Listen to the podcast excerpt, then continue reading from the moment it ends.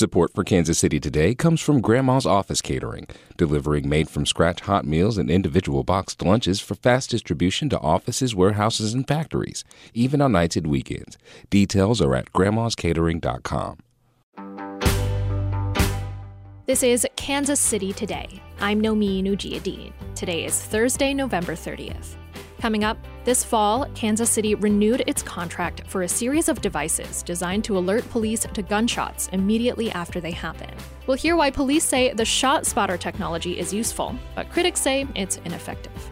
Plus, former Kansas City Mayor Richard Berkley has died at the age of 92. One of his most memorable acts was his quick response to the walkway collapse at the Hyatt Regency Hotel in 1981. He swiftly moved into action. He was quick to assign different responsibilities to staff people, council members, and so on. We'll remember Berkley. But first, some headlines. The Black Student Solidarity Network is planning a protest today after a video published by the KC Defender showed a white male student hurling racial slurs and punching a black student in the face at Shawnee Mission East High School. KCUR's Lawrence Brooks IV reports it's the second protest this week. The Kansas City Star reported that students said the girl suffered a broken nose and was sent to the hospital. The white male student has been charged with felony aggravated battery for his actions. He was charged for the same crime back in June. The Thursday protest is scheduled for 5:30 p.m. at Shawnee Mission School District Center for Academic Achievement on 71st Street. The Jackson County Legislature is reviewing the budgets for the county departments responsible for this summer's controversial property assessments. KCUR's Celisa Calacal has more. The Board of Equalization and Assessment Departments handle property valuations, which increased by 40% on average this year.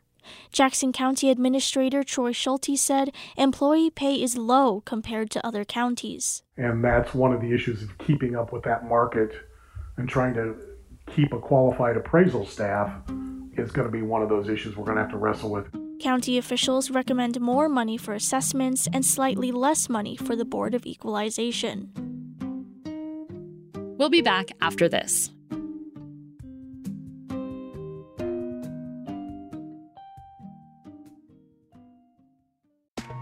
You listen to this podcast every day because it's your KC local reliable news source. You take us seriously.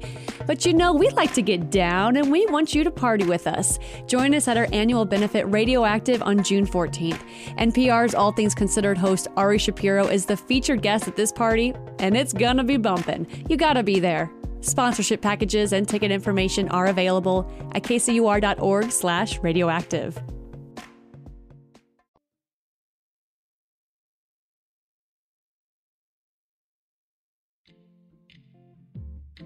Since 2012, Kansas City has paid for a program called ShotSpotter, which places devices around the city that alert police when gunshot sounds are heard.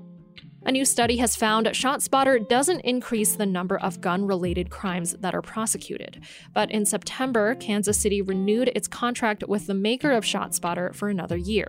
KCUR's Peggy Lowe covers law enforcement. She told me why the Kansas City police like ShotSpotter and why the technology is controversial.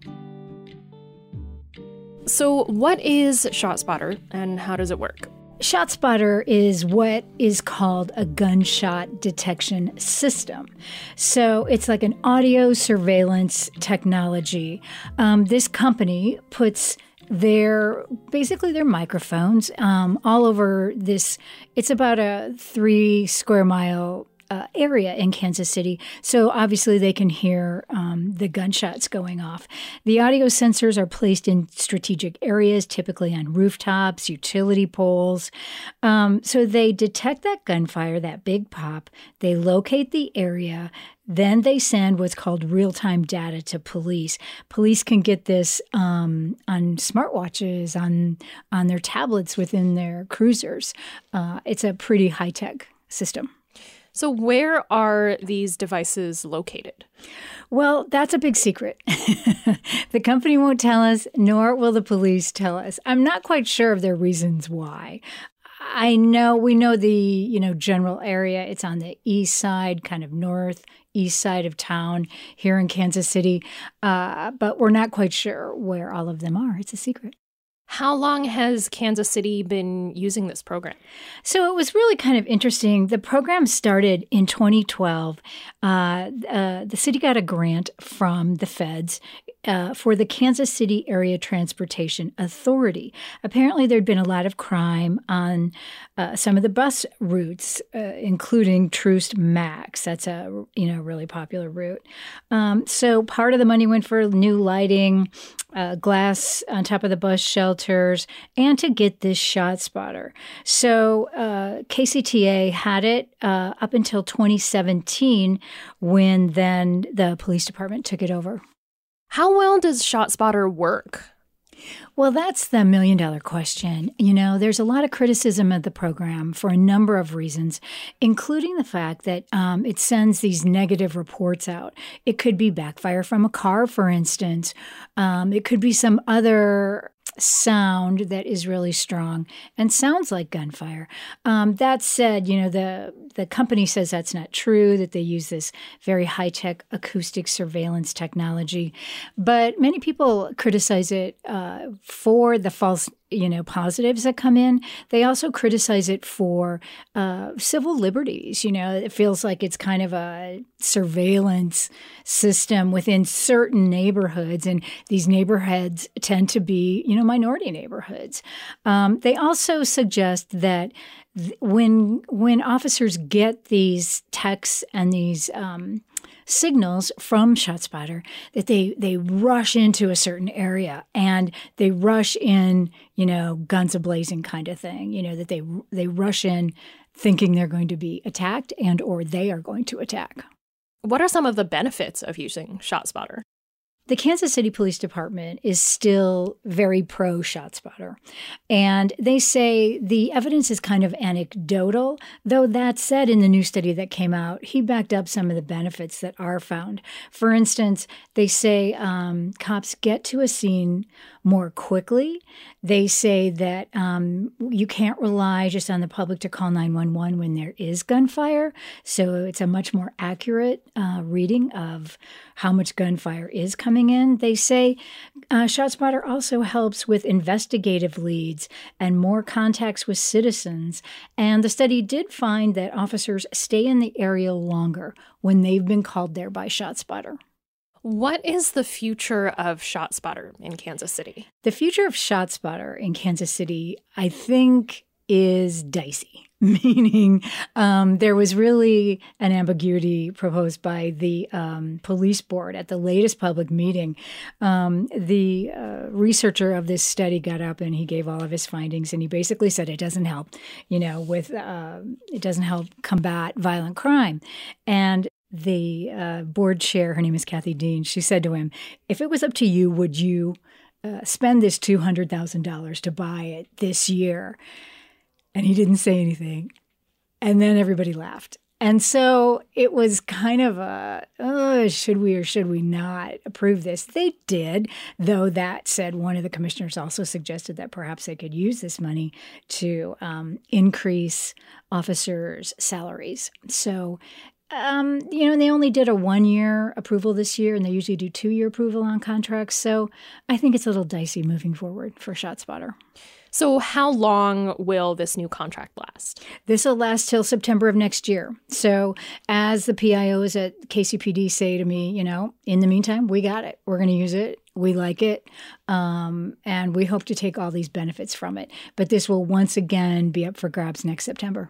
And how much has ShotSpotter cost the city over time?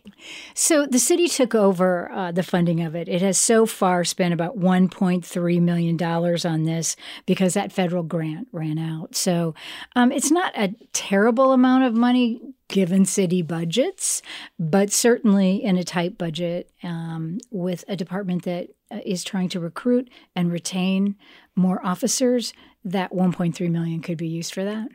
And let's just remind our listeners Kansas City's police department is kind of unique among big city police departments in the US, right? That's right. I mean, I like to bring that up as often as I can because we are the only US city of any size that has um, state controlled police department, and that is a vestige of the Civil War. You know, um, St. Louis was two up to a few years ago, and they voted to break from that. And so, a board appointed by Governor Mike Parson now um, runs our local police department, and a lot of locals don't like that, and they feel like that state control by a Republican majority doesn't really reflect Kansas City. That was KCUR's Peggy Lowe. Richard L. Berkley, who served an unprecedented 12 years as the 50th mayor of Kansas City, died yesterday. He was 92. KCUR contributor Dan Margulies has this look back at Berkley's career. Berkley was mayor of Kansas City from 1979 to 1991, the only mayor in the city's history to serve three terms. He was the first Jewish mayor of Kansas City, although he rarely talked about his Jewish background, and the first Republican since Albert Beach in 1924. Berkley was a consensus builder who was more inclined to compromise than fight. He always said he liked meeting people, and he met with countless people other politicians, entertainment celebrities, sports stars, or just average Joes. A shutterbug before the age of the selfie, he liked to snap pictures of people he met and then send them the photos with a personal note penned on the back. His tenure was largely scandal free, that was no small achievement in a city that to this day remains associated with the corrupt Pendergast machine of the 1920s and 30s. Dick Berkley was a perfect image setter and a consummate leader with respect to neighborhood issues and constantly stayed in touch with all aspects of uh, city government. That's Jerry Riffel, who was elected to replace Berkley on the city council's 4th district seat in 1979 the year Berkley was first elected. Berkley probably set the record for attendance at ribbon cutting ceremonies and rubber chicken dinners. When asked to appear at a neighborhood meeting, he'd usually oblige. He was not embarrassed to wear his love of the city on his sleeve, and even his critics acknowledged he worked extraordinarily hard. Here's Berkley in a KCUR interview in the 1980s. I, w- I would say my daily uh, uh, schedule works out that I'm up almost always by 6 o'clock in the mornings and I seldom get to bed before midnight, uh, usually around twelve thirty or one. And virtually every evening, uh, Sandy and I spend at, at some type of a dinner or a neighborhood meeting or whatever. Although downtown remained a ghost town after business hours during his years as mayor, taxpayers did approve $1.3 billion in capital improvements in the last three years of his tenure. The money paid for expansion of Bartle Hall and the zoo, Brush Creek flood control and beautification, the Jazz Hall of Fame, and other projects. Major developments on Quality Hill and in the River Market area began to sprout on the edges of downtown. During his first term, Berkley contended with a couple of firefighter strikes, the collapse of the roof of Kemper Arena after a snowstorm, and one of the greatest tragedies in the city's history the collapse of the skywalks at the Hyatt Regency Hotel on July 17, 1981. The disaster left 114 people dead. Berkley and his wife Sandy were throwing a party at their home when they got word of an accident at the hotel. They raced to the scene where the carnage they witnessed would haunt them for years to come. The Kansas City Star described Berkley as weeping the next day in an emergency session of the city council. Nearly alone among members of the council, he demanded a federal investigation and denounced the removal of evidence from the scene. Charles Wheeler, Berkley's predecessor as mayor, says Berkley showed real leadership during that very dark time. Saw that the investigations went well. Uh, he did that very efficiently. Before defeating fellow city councilman Bruce R. Watkins, then vying to become Kansas City's first black mayor, Berkley served on the city council for 10 years. He was mayor pro tem from 1971 to 79 when Wheeler was mayor. Here's Wheeler again in a July 2019 interview with KCUR. It worked out because I like Berkley as a Republican and let him handle the legislature and I handled the administration and signed the bills and make the laws. In today's hyperpartisan age, that sounds quaint, but Berkley achieved a level of popularity among voters rarely reached by politicians, let alone one with combined public service of 22 years. Jerry Riffel. Dick Berkley was as ethical and honest a human being as I've known in my life. Even his critics never disputed Berkley's decency and probity, and that may be his most enduring legacy. For KCUR 89.3, I'm Dan Margulies.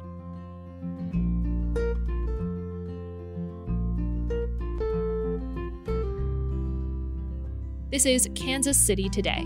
I'm Nomin Ujiyediin. This podcast is produced by Anna Schmidt, Byron Love, and KCUR Studios. It's edited by Lisa Rodriguez and Gabe Rosenberg. To read Peggy's story about ShotSpotter in Kansas City and our obituary for Richard Berkley, visit kcur.org, where you can find more local news from Kansas City's NPR station. Thanks for listening, and I'll see you tomorrow.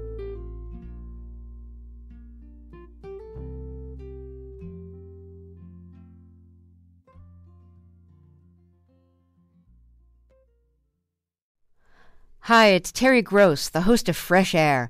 We bring you in depth, long form interviews with actors, directors, musicians, authors, journalists, and more.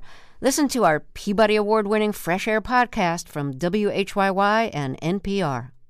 Hollywood writers are obsessed with the concept of an asteroid heading towards Earth and destroying civilization. But is this something we really should be worried about? I'm Kate the Chemist, and on my podcast, Seeking a Scientist, we meet the mastermind behind a real life mission to divert the path of an asteroid. Subscribe to Seeking a Scientist, made possible by the STARS Institute.